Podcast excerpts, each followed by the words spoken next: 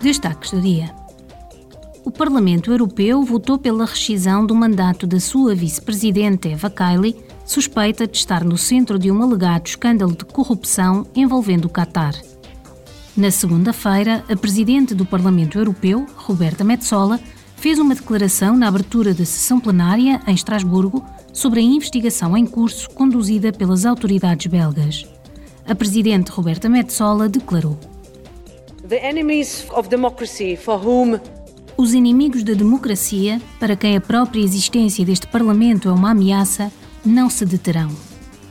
Estes intervenientes mal intencionados, com ligações a países terceiros autocráticos, têm alegadamente instrumentalizado organizações não governamentais, sindicatos, indivíduos, assistentes parlamentares e eurodeputados num esforço para dominar os nossos processos. Os seus planos maliciosos falharam. Continuaremos a ajudar nas investigações, juntamente com outras instituições da UE, durante o tempo que for necessário. A corrupção não pode compensar e temos desempenhado o nosso papel para que estes planos não se concretizem. And we have played our part in ensuring these plans could not materialize. Ontem, os eurodeputados realizaram um debate sobre as alegações de corrupção envolvendo o Qatar e uma maior necessidade de transparência e de responsabilização nas instituições europeias.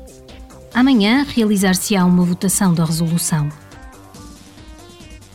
Ontem, os eurodeputados debateram com o vice-presidente executivo da Comissão Europeia, Franz Timmermans, uma nova lei para acelerar o processo de concessão de licenças a novas infraestruturas de energias renováveis, tais como painéis solares ou turbinas eólicas.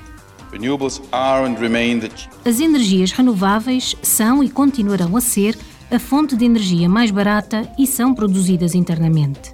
São exatamente aquilo de que precisamos.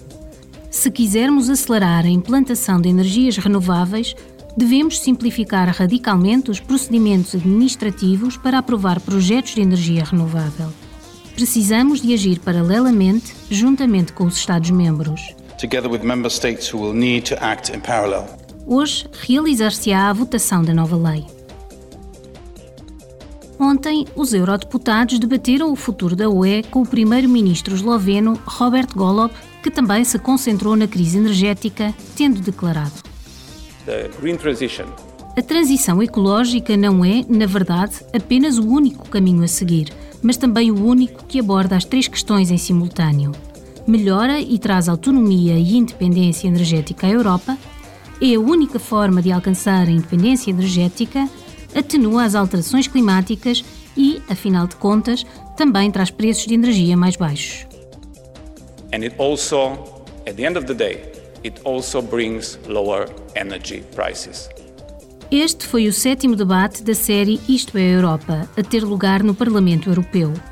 Estes debates permitem que os dirigentes da UE debatam as suas visões para o futuro da Europa com os eurodeputados.